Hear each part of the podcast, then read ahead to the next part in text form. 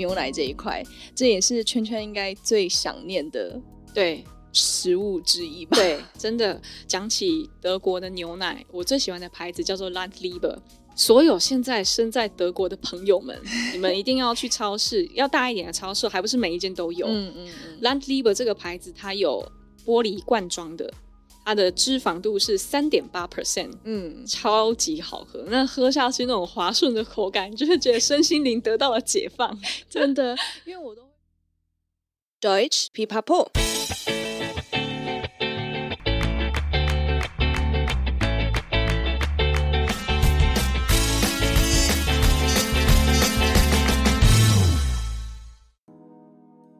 刚刚圈圈分享的内容真的很精彩，那我们就接下来聊聊关于你跟德国的缘分好了，可以跟我们分享一下你当初在德国的求学还有生活经验吗？我最一开始会跟德国有缘分，是因为高中毕业那一年暑假，我妈无意间在报纸上看到一个音乐营，然后就帮我报名，然后我就去参加了，嗯，就是完全抱着哦，就是参加音乐营的这种感觉，就是也很开心，可是我不知道。那一个月过后，我可以这么的快乐，然后这么的得到充分能量，然后变成我往后人生的一个很大的改变契机，这样子。嗯嗯、对，那是一个呃台湾老师，他在德国那时候他生活十六年了，然后在莱比锡他办的一个音乐营，那回来台湾招生，那我就去试唱一下，哦好，然后就可以参加。在那个音乐营里面，就是我彻底的体会到了。音乐带给我的快乐，因为我从小学音乐，但是其实我觉得从国高中开始吧，就是比较像是为了学校考试，然后我不知道自己在干嘛，嗯，就是练曲子，可是我并没有真的从音乐得到那么大的开心，或是也很高兴自己学音乐，可是真的不太一样。可能你看那些玩流行乐的人，他在音乐里面很嗨，可是我在我的古典音乐里面。没有这种嗨的感觉，嗯，就是有一种不知道自己在干嘛，也不是很好，也不是很坏的那种彷徨感。然后经过了那一个月在德国生活，我们跟老师就是上课，而且老师他们也都是，我们是声乐营，就是唱声乐。但是那些老师有的是唱音乐剧的，有一些是唱可能教会音乐的，反正就是那些老师在他们自己的领域里面真的非常的就是 profi，然后就在你的眼前唱歌给你听示范。然后我真的有一天音乐剧的那个老师，他是香港人，他在我面前真的非常有爆发力的唱歌，我就真的感动到落泪，因为我本来就很喜欢 musical，然后一个这么厉害老师在我眼前唱歌并且教我，我就真的觉得感动无比这样子。嗯嗯嗯。呃，我们从很多的游戏啊，然后有一些比较技巧上面的东西，反正不管哪一个面向，他们的教学方式跟理念还有态度。就是让我大大感受到，原来音乐可以这样玩，教育可以这么的有趣，学东西可以这么有趣。所以从此之后，我就是死心塌地的决定哦，我一定要去德国。其实我本来是很想要大一就出国啦，只是因为就是家里还是希望说我在台湾可以先读完大学，所以我在大学四年期间，我就是很认真的，好啦，也不是很认真，但是就是说一直以来都有跟。德文有接触，有上课这样子，对对，什么家教课、歌德或是其他补习班，各种在台湾可以接触到的德文学习的管道，我通通都尽力的去学这样子。那差不多大四毕业那一年，我就是马上飞出去。那那个时候我的急，对，就是觉得自己像是那种。被关了四年的鸟有没有？然后那个栅门一打开，咻，就马上飞出去，这样很开心。对，就开始了德国的冒险之旅，这样。嗯，但你后来音乐营的时候是在 Leipzig 嘛？也是就是德国的音乐之城，在 Leipzig 附近的一个叫奥格斯堡 （Augustusburg），有有点小小的忘记了，哦、多年以前的记忆。但是是在一个山上，一个 Schloss，然后我们住在里面的宿舍，风景应该也很美，很美，很美，真的超美。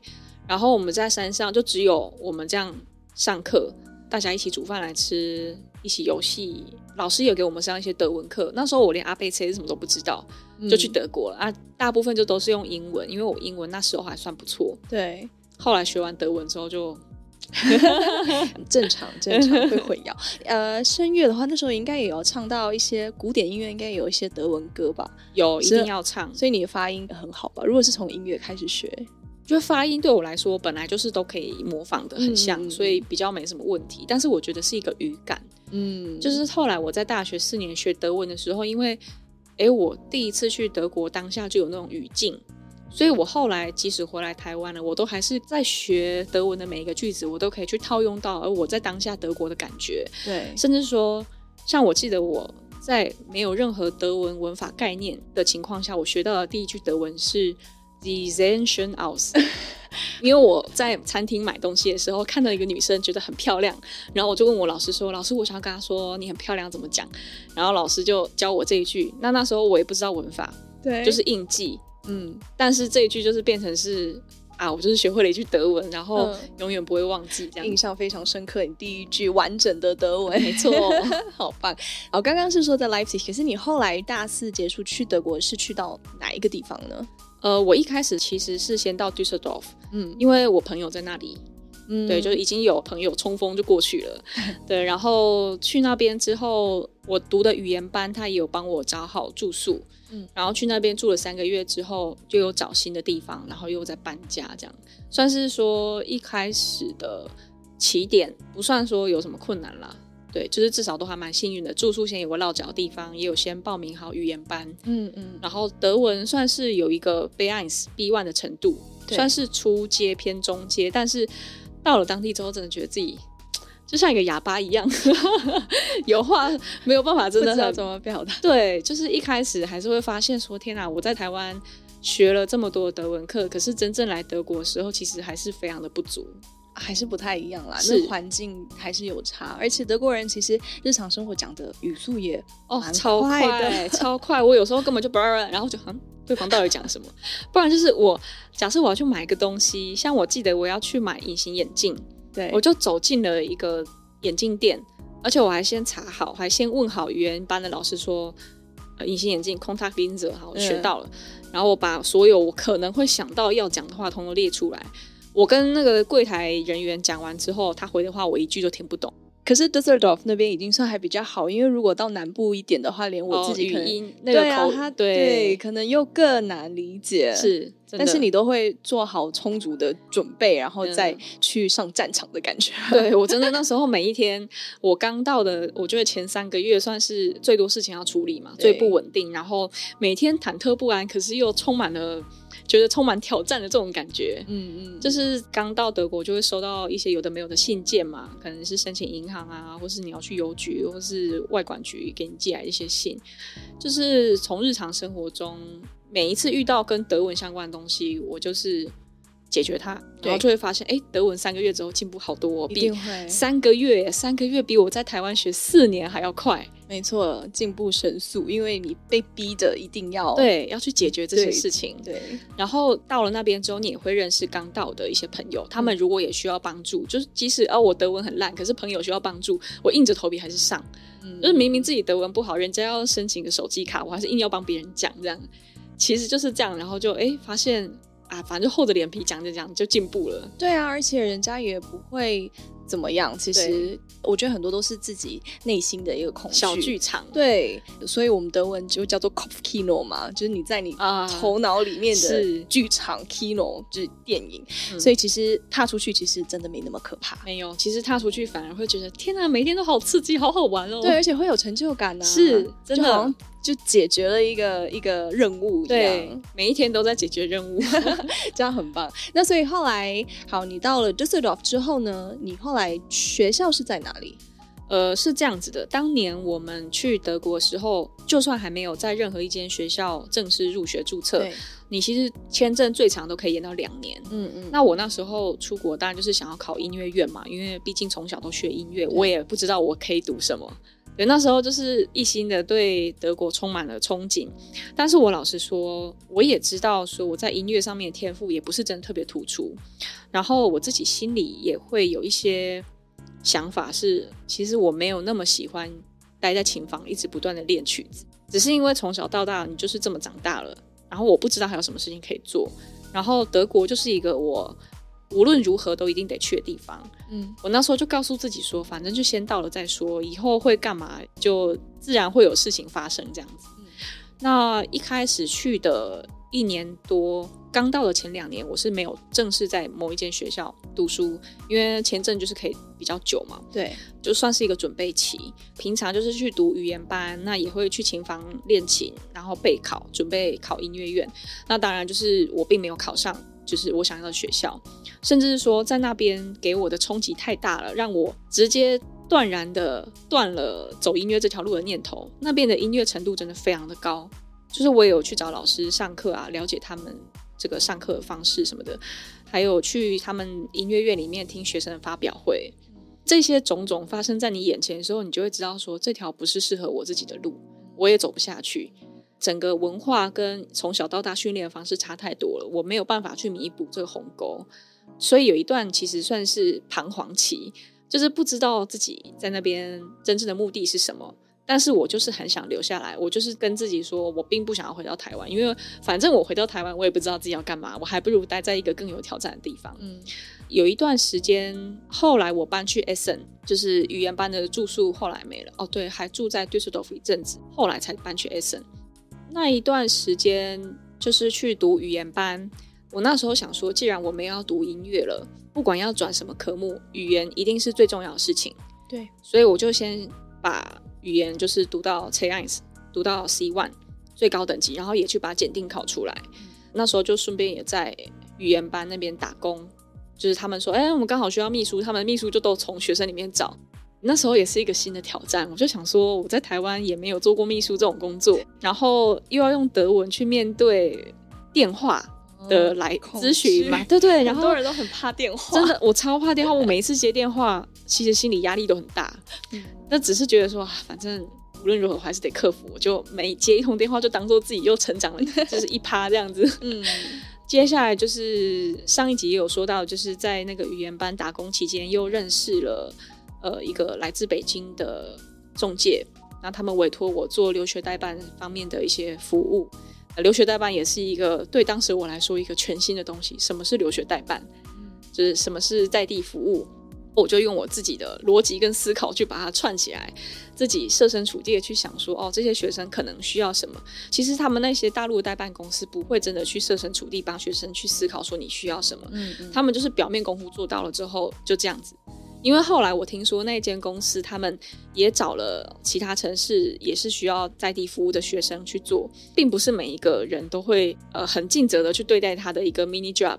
对对对，甚至有听说有他们。北京那边送来的学生抵达机场，原本在德国读书的那位学生应该要去接机，结果那个人自己回国了，就是很扯，就是很多很扯的事情。后来我才发现，哎、欸，原来我自己做的很认真，这样，因为那时候对什么都不懂嘛，所以就是觉得不要出错，绝对不可以出错。但是我还蛮感谢当初那样子，就是很单纯，然后又很执着的自己。反正遇到一件事情，我也不要去想它的前因后果，未来会怎样，过去是如何。我就先当下做好就对了，对，走一步算一步。对，然后慢慢的就是一座桥就被我搭起来了，嗯、然后你就慢慢的去有另外一条路可以走。然后因为做了这个代办之后，就是跟行政比较相关。有一天我去找一个老师聊天，他住在科隆，他是台湾人，但是从小也就是留欧洲这样，然后他在科隆那边读书毕业就定居。他那时候听我在做像这样子。代办的东西，他就说：“哎、欸，那你很适合艺术管理耶，你要不要来我们学校看看？可以读这个啊，就是 Kunst Management 艺术管理这样子。哦”然后我说：“他艺术管理好像以前有听老师说过，可是因为在台湾，我们那个年代其实艺术管理的概念不强，嗯哼，也不知道那个到底实际上要干嘛。”对啊。那反正我不管嘛，人家既然讲了这个 hint 一个提示，试看看，那我就去做做看，然后我就开始查资料，嗯、就是打一些关键字，先初步了解在干嘛。嗯、最后我就是直接到科隆音乐院去，我发现他们有开放让外面的人去听课。那我就想说，虽然我现在不读音乐了，但是我也不想要为了读书而读书，因为我本来就不是什么读书的那种 type。虽然可以读，可是我个性上并不喜欢做这件事情。如果只是为了文凭而去读书，不知道为什么就是有一种说不过去的感觉，违背自己的一个原则。对，反正我就想说，我还是得求证嘛，对不能只是心里自己想。对，我就先去听课。那让我印象最深刻的是他们的学生跟教授互动的方式，就是他们是平起平坐的，对然后在讨论各种的 attainment，各种的主题。不是说哦，教授在上面讲话，下面人在瞌睡在听。有啦，也有比较无聊教授，下面人真的会一副就是哦，好无聊，赶快下课的脸。可是如果是在讨论事情，然后教授也是跟大家在沟通啊，在交流，诶，他们下面的学生是真的在针对这件事情的本质在讨论，并且他也可以质疑教授的观点。甚至说他质疑成功了，教授还会说：“哎、你是对的。”当然哦，是。但是你知道吗？我是从小就是在台湾，甚至大学毕业的人，所以对我来说，这这件事情真是太不可思议了。嗯，像我们以前在大学的时候，哦，PPT 就是有个模板，嗯，然后 PPT 做的看起来风生水起的字一大堆，其实根本没有重点。对。然后我就那边看他们 PPT，一个 PPT 上面就只有几个字，甚至一张图，可是他可以讲很久，因为他知道他在讲什么。对。对，所以就是这个整个教育的方式让我燃起了对读书的兴趣，然后我觉得这是很实用的东西，因为我发现科隆音乐院他们的艺术管理都是请各界的专业人士来讲课，嗯，对，因为这已经是一个比较通泛的一个专业，它不是什么像钢琴主修，或是说我是哦历史系的，有一个专门的专业，它是偏管理类嘛，然后就会有像艺术基金会的董事长，或是 orchestra。乐团的总监，或是像艺术画廊、拍卖行的老板，就是艺术界各界的专业人士来跟我们讲课。他们讲课也不是说有什么教材，都是他们自己有一些材料嘛，然后就分给我们，就说啊，我们今天要讨论什么事情，或是他会分享他在专业这个领域里面的真实事件。然后呢，甚至还有很多的议题是没有答案的。对，就是 live often。呀，然后我也是觉得，哎，这一点真是很酷。而且你如果问到教授一些问题，他不知道，他也会很诚实的告诉你，哎，我不知道，但是你给我一点时间，我回去查查看资料，或我去跟别的教授讨论看看，我再来回复你。对，他们自己也知道，说人不是全知，对，你不是完美的，你不可能什么都知道。但是我愿意学习，这个是最好最好的心态。所以连教授们他们也保持这个心态，他们也愿意继续学习，继续成长。对。嗯，我觉得这就是德国教育说服我的地方。嗯，就让我说好，我我一定要考上这间学校。然后我那时候就是也不止报考科隆了，还有报一些其他学校。但是因为科隆它就是比较早放榜，又离我近。嗯嗯。然后我记得那时候。准备考试的过程，我也是觉得有点痛苦。对，就是大家应该从刚刚听到现在，就会发现我是不是自虐啊？每一个阶段都有很痛苦的事情，但是真的是过了就是你的，对，就会有一种爽感，就哎、欸，我前面又克服了这个关卡，哎呀，就是有一种越级打怪，然后又打败了，然后自己又成长的这种感觉。嗯、呃，首先就是要写论文，嗯、就是上一集也有说到，有一些科系呢，哎、欸，你入学要写小论文哦，就是我。嗯对，那时候他们就说，呃，我们会在什么期限发布题目？你要在这个期限内把这个题目写完。他不会提前一年发布给你，他就是提前个三个月，对，告诉你这个题目，你才能开始写。然后我当然知道说，三个月前才给题目，我总是要有这个领域的概念吧，所以就开始也有去收集资料。然后收集资料策略就是，反正看德文我也是一头雾水，我还是先从中文的开始看，嗯，中文先建立概念之后，我再去。看德国的案例，对，然后再来就是收集资讯完，有了 idea 之后，你还要知道怎么写。我一个从小到大读音乐系的人，连论文毕业我们是开音乐会啊，从来没有写过论文，连这个架构是什么的人都不知道。对对对，现在既然要为了考一个德国音乐院入学考，然后要啊写论文，那时候也是就想说，哈、啊，这世界上还有这种东西。对，那反正就是为了要。更进阶的德文了嘛，又要写论文，所以就是找德国的家教上课。那我的德国家教是怎么找的呢？我那时候就是在 Essen 大学，因为我住在那边，有去那边上一些课。然后那个课的老师他是一个德文老师，我就问他说：“我能不能跟你上课？”然后那老师也是好一阵子才回，德国人真是回复速度很慢。对，反正后来经过了一些呃纠结之后，因为一开始那个老师他说不能帮我上课，对。经过我死缠烂打之后，嗯、机会就是给积极的态度。对，机会就是有给准备的人。对，最后终于开始上课了，真的帮了我很多，也给我他以前自己大学的呃写论文的范例。终于稍微学会了怎么写论文，努力了好一阵子，终于生出来，然后再请老师帮我修改文法。就是 idea 都是自己的，那文法部分其实老师都可以帮你。后来我才悟出了这个道理，心态就轻松了不少。但是一开始还是非常的紧张。对，就是第一轮好不容易过了，然后接着又有第二轮要去口试。口试的话，就是当下你要跟其他的考生分组，把一个题目给你，看你抽到什么题目，你们有二十分钟的时间，接下来做一个 presentation。嗯，总而言之。后来我就录取了，我就很高兴的开始，对，就是中间这个过程过这个大考验，对，就也就是只能走一步算一步的那种感觉，嗯、每一次都这样，就是每次遇到困难，我就是只能好了好了，走一步算一步啊，有就有，没有就算了，听天由命，反正我在做其他事情，就是心态先摆正，对，然后冲。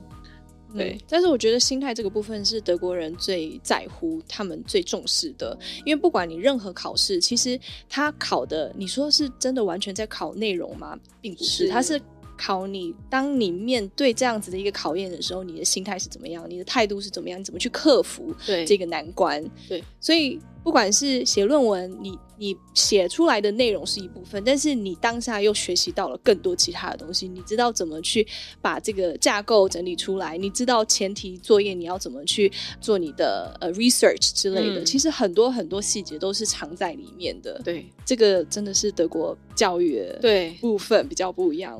对，就是说真的，其实你说硕士两年学到的科目跟我现在做留学代办到底有什么关系？其实没有任何的直接关系。其实这两年的硕士生活，我是学到他们的逻辑。嗯，对，他们做事真的是一定会有前因后果，不会有模棱两可。对，大部分啦，我不能说德国人没有扑龙宫的时候，但是呢，绝大部分真的都可以有他的蛛丝马迹。他为什么要做这件事情？对，这也包含到音乐里面，就是我带学生去给音乐院的教授上课。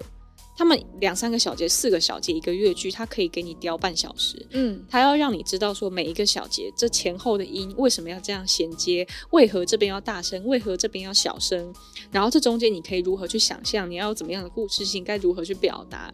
教授一定会跟你讲的清清楚楚、明明白白，让你心服口服。嗯，因为他们的理念也是，他不是为了要你到最后拿到文凭或你考试通过这样就好，他、嗯、是有一个德文字，应该你可以协助我中文。啊，它叫做 Du musst etwas verinnerlichen，你要把这个东西变成是你的一部分，嗯，内化，对，就是内化。好，其实还蛮简单的，嗯、就真的要把这个知识内化。所以很多教授，你看，你刚刚也有讲，他们分享的，他们上课的时候不是用教材，他们自己就是最好的教材，没错，就是他们这几年累积的经验，其实是他想传达给你的部分，因为他把任何的知识都已经内化在他自己了，对。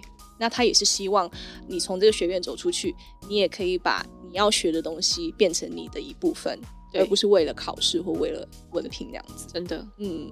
那我们聊一下生活好了。你说之前在后来在 Essen 嘛，对不对？对。日常生活有什么有趣的故事吗？或想要分享的？那时候住在 Essen。哎，等一下哦，你在 Essen，那你不是去科隆？你是读书？对，也有一段距离啊。对，你是。要坐火车去吗？还是你是怎么？呃，因为在德国，大家应该都知道，就是你的学生证其实本身就是车票，所以通车是不用钱的。因为我本来住 Essen，也有想过说，哎，我要不要搬去科隆？然后那时候第一学期嘛，想说不然先上课看看，感觉一下到底需不需要搬家，因为毕竟搬家很麻烦，超麻烦。然后结果第一学期最多课，你知道，每几乎每天都要通车，一小时十分钟单趟。每天就是来跟回，加上就是 DB Deutsche Bahn，他们一定会误点，误点。对，反正你误点个十分钟或是二十分钟都非常正常，所以平均每天就是花二点五到三小时在通车。好，有时候我真的是太累了，会偶尔翘个课，但是真的绝大部分就是一直来来回回这样子。然后第一学期、第二学期、第二学期我就想说，不然搬去那边，甚至近一点的城市都好。对，然后我就开始去找房子。可是因为科隆它是国际学生很多，然后当地学生也很多，因为除了音乐院还有大学嘛，他们的房屋就非常的紧缺。中介公司他们在挑房客的时候就是还蛮严格的，但是首选一定是那种德国家庭、德国学生，甚至我们去看房子的时候，他们就是那种很多人一起去看房子，你就会看到说人家是父母，而且是德国父母带着德国小孩，这个房子哪轮得到你来租啊？嗯、对，就是他们大部分对国际学生、外国人，当然还是排在比较后面的顺序。他们也有不好的经验过了，有有是我可以理解。对啊，对，反正就是找房子失败，然后找房子也是要面试的意思。对对 对，然后加上那边的房租真的比较贵。对，对对，我那时候 Essen 一间套房四十五平方米，嗯，还蛮大的哦，就是有一个客厅，嗯、有一个卧室，啊、有一个厨房、房浴室。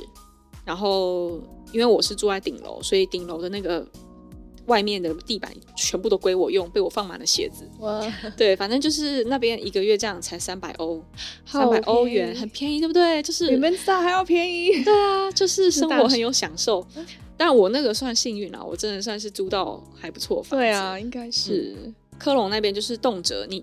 VG 就是那种雅房，跟别人合租。对，在市中心的话，可能就是四五百，差不多了。对，嗯、然后就是又贵，然后我又租不到，品质又不是很好，加上我就想说啊，我第一学期都熬过来了，我第二学期也可以啊，继续。对，我就想说没关系，我就秉持着，反正我在搭火车的路上，我也可以做很多其他事情，我不会浪费时间。对，没错。然后又有车票可以用，就是好了好了，就是牙一咬，反正时间就过了。而且我们也知道，刚刚好像稍微提到，在德国搬家非常麻烦，超麻烦。我们不是搬家公司打个电话，他就帮你弄好。No no no no，真的，圈圈要分享一下？DIY 是关键字吗？对，对，DIY，do it yourself，就是 everything，就是 in your life，就是 do it yourself。我们那时候，我光是搬到 Essen，我们租的那个房子，因为是跟德国人租的，不是那种学生，嗯、他要搬离了，所以有很多家具可以转租给你，嗯，转卖给你。空的，连窗帘都没有的空吗？没有，电灯都是我自己装的。对，那个前一个房客连电灯都拆走了。没错，对，然后超抠的。其实，在德国找，如果你是跟德国人租房子，房仲是德国的话，地板有铺好，马桶有装好，墙壁有粉刷，已经是算是中高规格了。对对对，他们很多是就是完全空屋，毛坯房给你。嗯、对，你要怎么装是你的事情。所以我们那时候搬进去，反正就是家具全部都是自己。IKEA 或是买二手的，嗯、就是我很会玩 eBay 啊，嗯，就是必备的技能。所有真的几乎是所有东西，就还好他们是有 Einbauküche，就是厨房是好的，然后冰箱也是我们自己搬。就是这种时候真的是出外靠朋友。嗯，你搬家就是请有车子的朋友。有车子朋友之外，还要有苦力的朋友，所以那时候光是搬家就请了五六个朋友来帮忙。对，你的人品一定要很好。搬家的时候，你就会知道说你有没有人缘的，你人缘好不好？对，因为真的没有办法去。请搬家公司，那个真的太贵了，太贵，一个小时好像六七十块起跳之类的。对，然后你东西很多次，东西多或少，他还会在那边，反正就是从来没有想过要去找搬家公司啦，那种花钱然后自己也还是费力的事情。对，而且学生时代都是这样子，你不可能去花那个钱，而且他们还会跟你算说啊，你今天是住在一楼、二楼还是三楼，还要每一层楼还要加费之类的。我住三楼，然后就是台湾的四楼，对，没有电梯。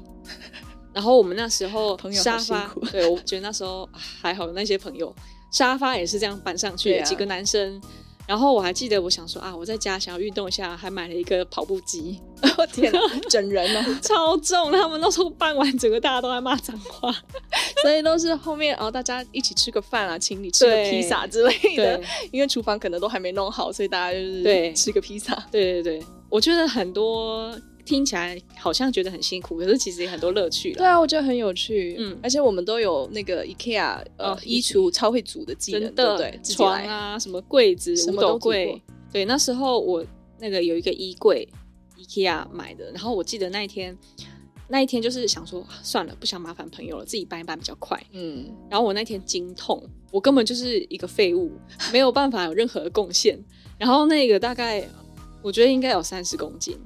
是我老公一个人自己搬上去的，嗯、他就自己慢慢的拖，慢慢的扛，辛苦了。然后自己花了五个小时组装，因为那个有点复杂。对对，衣橱类的都很复杂，对，都有经验。对啊，因为其实真的在德国，你什么东西都要自己来。如果聊到搬家，其实这部分我觉得大家都有故事可以分享，可以再开一集了。真的可以开一集，而且我们还要自己学怎么开那一种呃车子，那种特别大的 transporter。哦，对，很可怕，真的，真的很可怕。对，然后我们就是连租车每一个每一个细节你都要自己去看。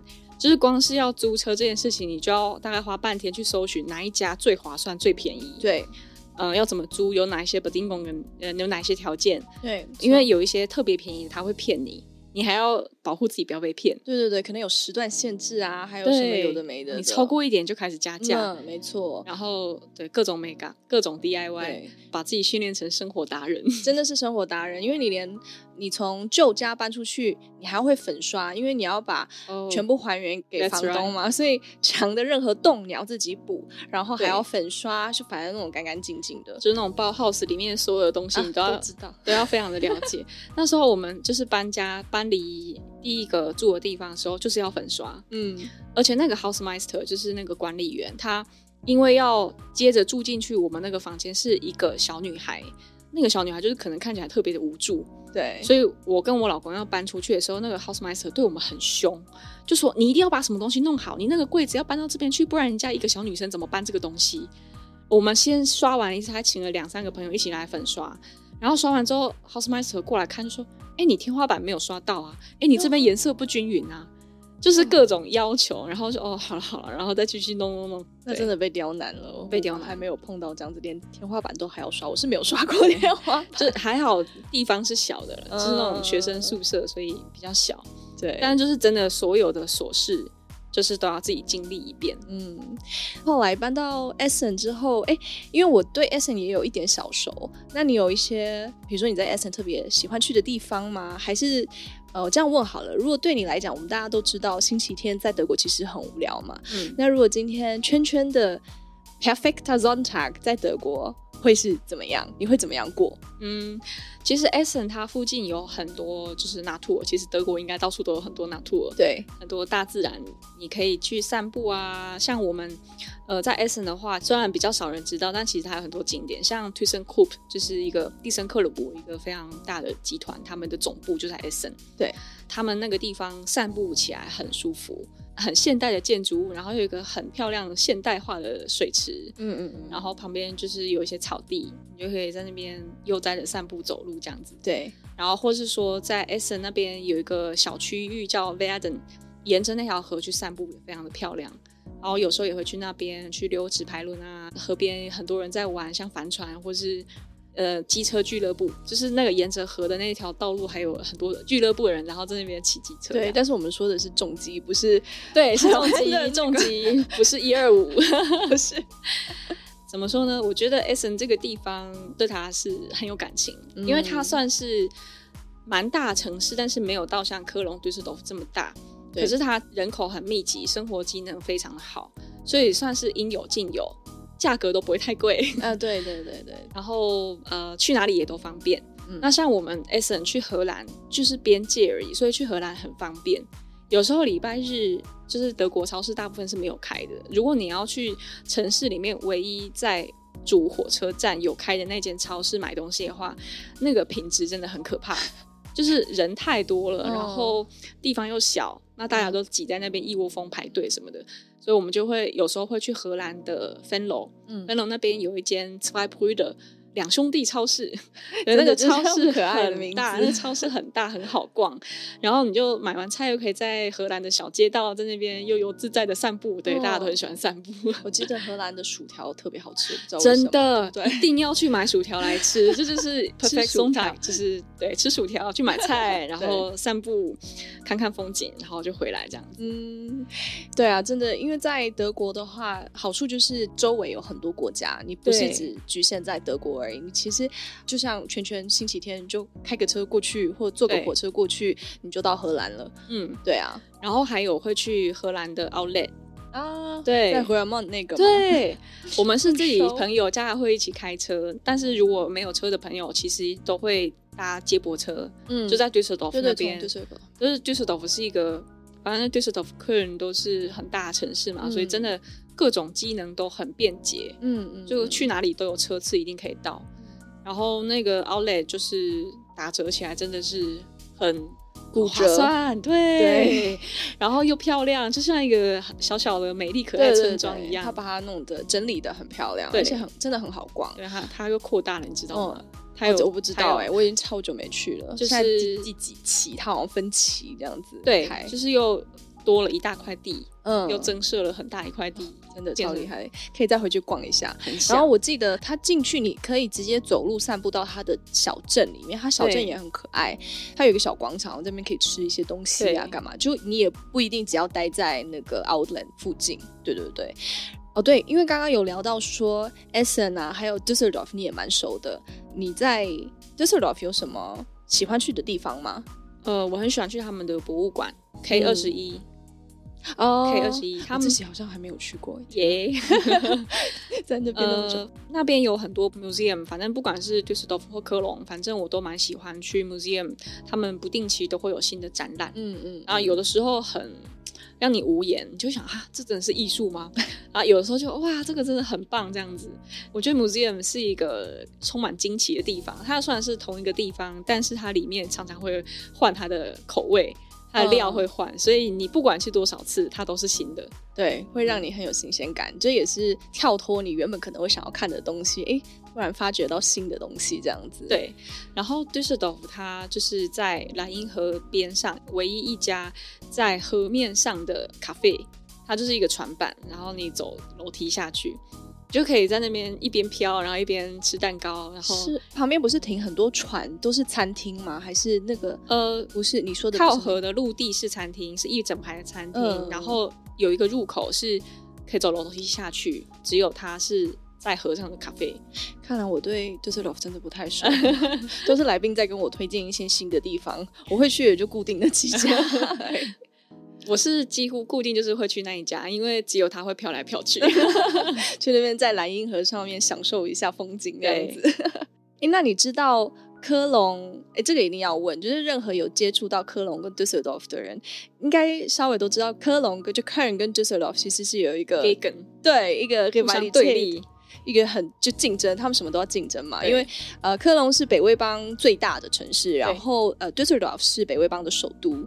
那他们从很久很久以前就是互看不顺眼，眼，对，什么足球队的、足球队也要争啊，嗯、然后啤酒也要争。那啤酒呢？你觉得 Kirsch 还是 Alt 你比较喜欢，还是都还好？还是喜欢喝牛奶？嗯、这个我有聊到。对，如果你真的要比的话，我确实会选牛奶。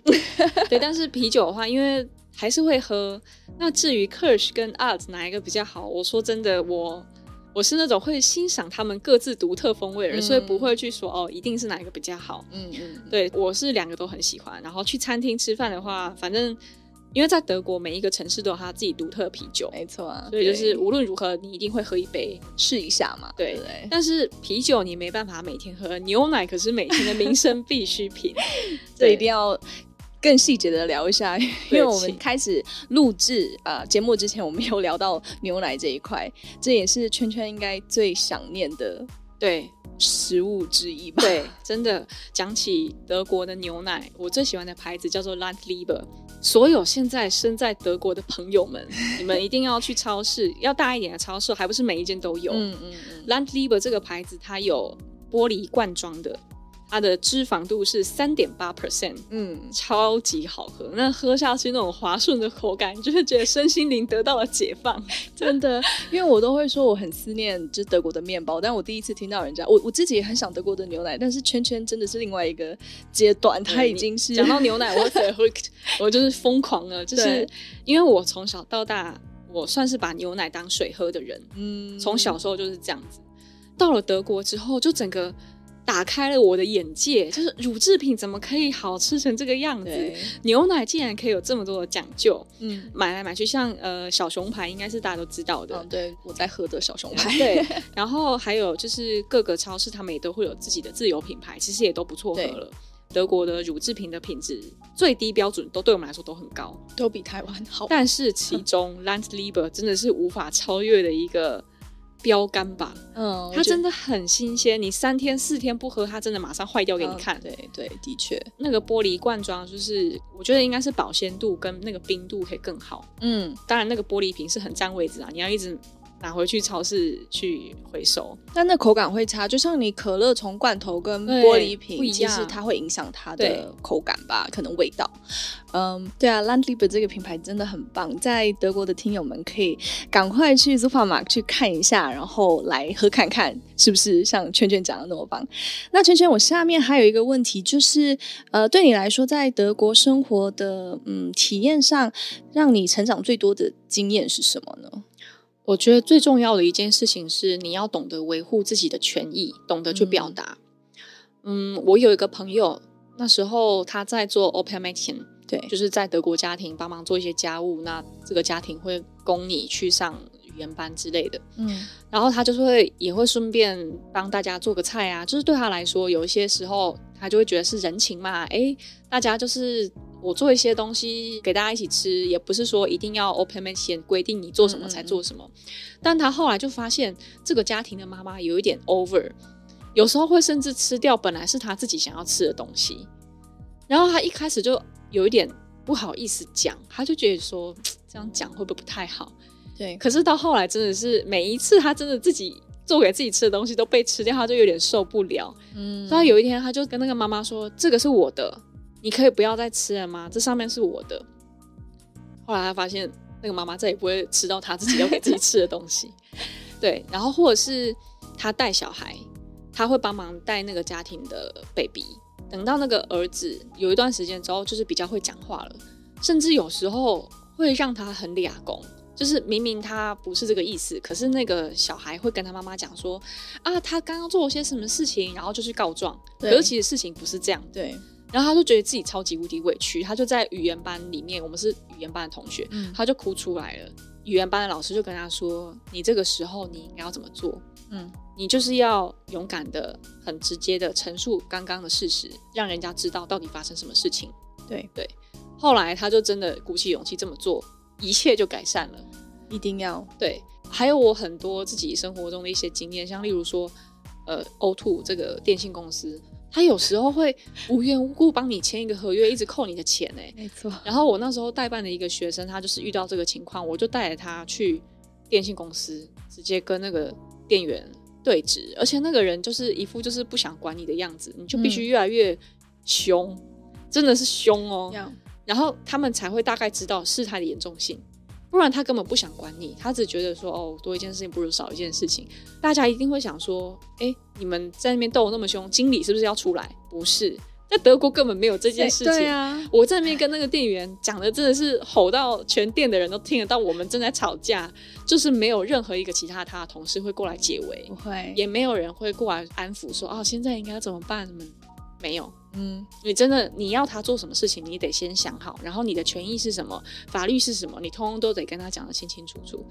没错，因为你自己的权益你自己都不保护好，谁要帮你保护？对，就连这边也是 DIY 的一个没错概念，真的 就是态度上面，你真的要很了解我要的是什么东西，嗯、不管是学习或是生活，甚至有一些是在台湾我觉得理所当然的事情，其实在德国完全不是那么一回事。嗯，你想要让事情照着你的愿想去走，不要说我是要控制别人，我只是要保留我自己最基本的权益。你自己一定要当个明白人，对对，然后还要勇于说出来，真的是非常重要。其实，因为这是他们长大的环境，他们就是这样子，他们有什么，他们就是说什么，而且他们不会觉得说，哦，我讲出来会让对方不好意思啊。嗯、他们觉得这个是沟通，沟通的第一原则，就你有什么事情，你觉得委屈，你要说出来，不然没有人知道是你在默默的受委屈。对，嗯。然后另外一件事情是。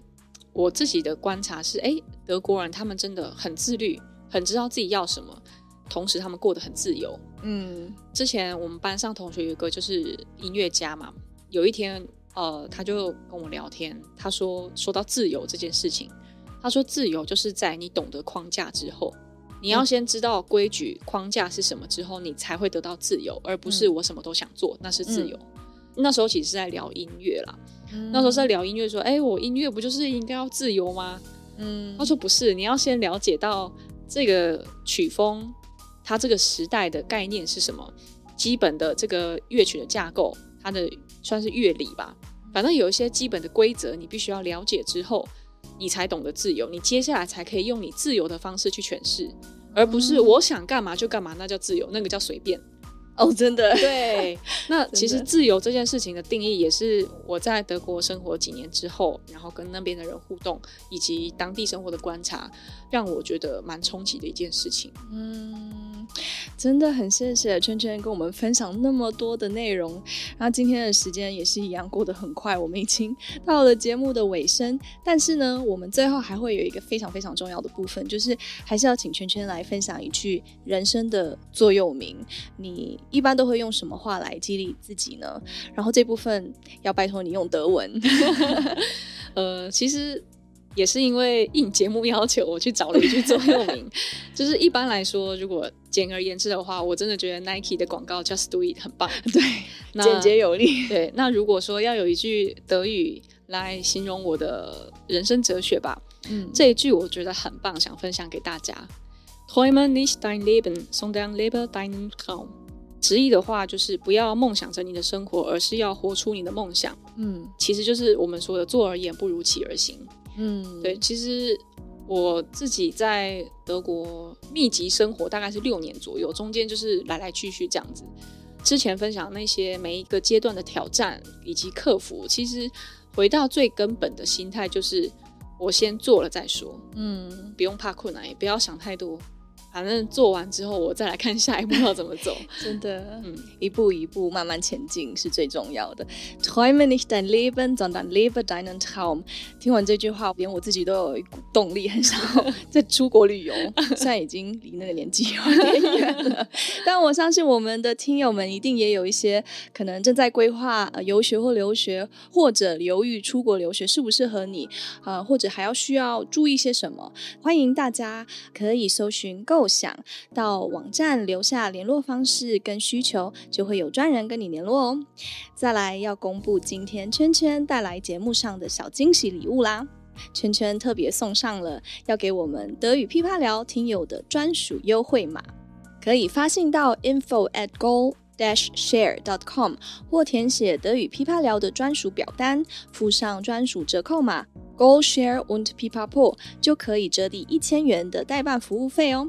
相关资讯跟表单连接，我们都会放在节目摘要跟 IG 主页连接里，有需要的听友不要错过这次的优惠哦。今天真的太开心了，下次有机会再来节目多跟我们分享吧。再次感谢圈圈，谢谢 Bianca，谢谢你今天的收听。喜欢的话记得订阅德语噼啪聊 Podcast，还有 IG，一起丰富你的德语生活。记得加入我们的 FB 社团，搜寻德语噼啪聊，一起讨论，让德语学习更有趣哦。Bis zum nächsten Mal，wir freuen uns auf dich，deine Bianca und 圈圈，去。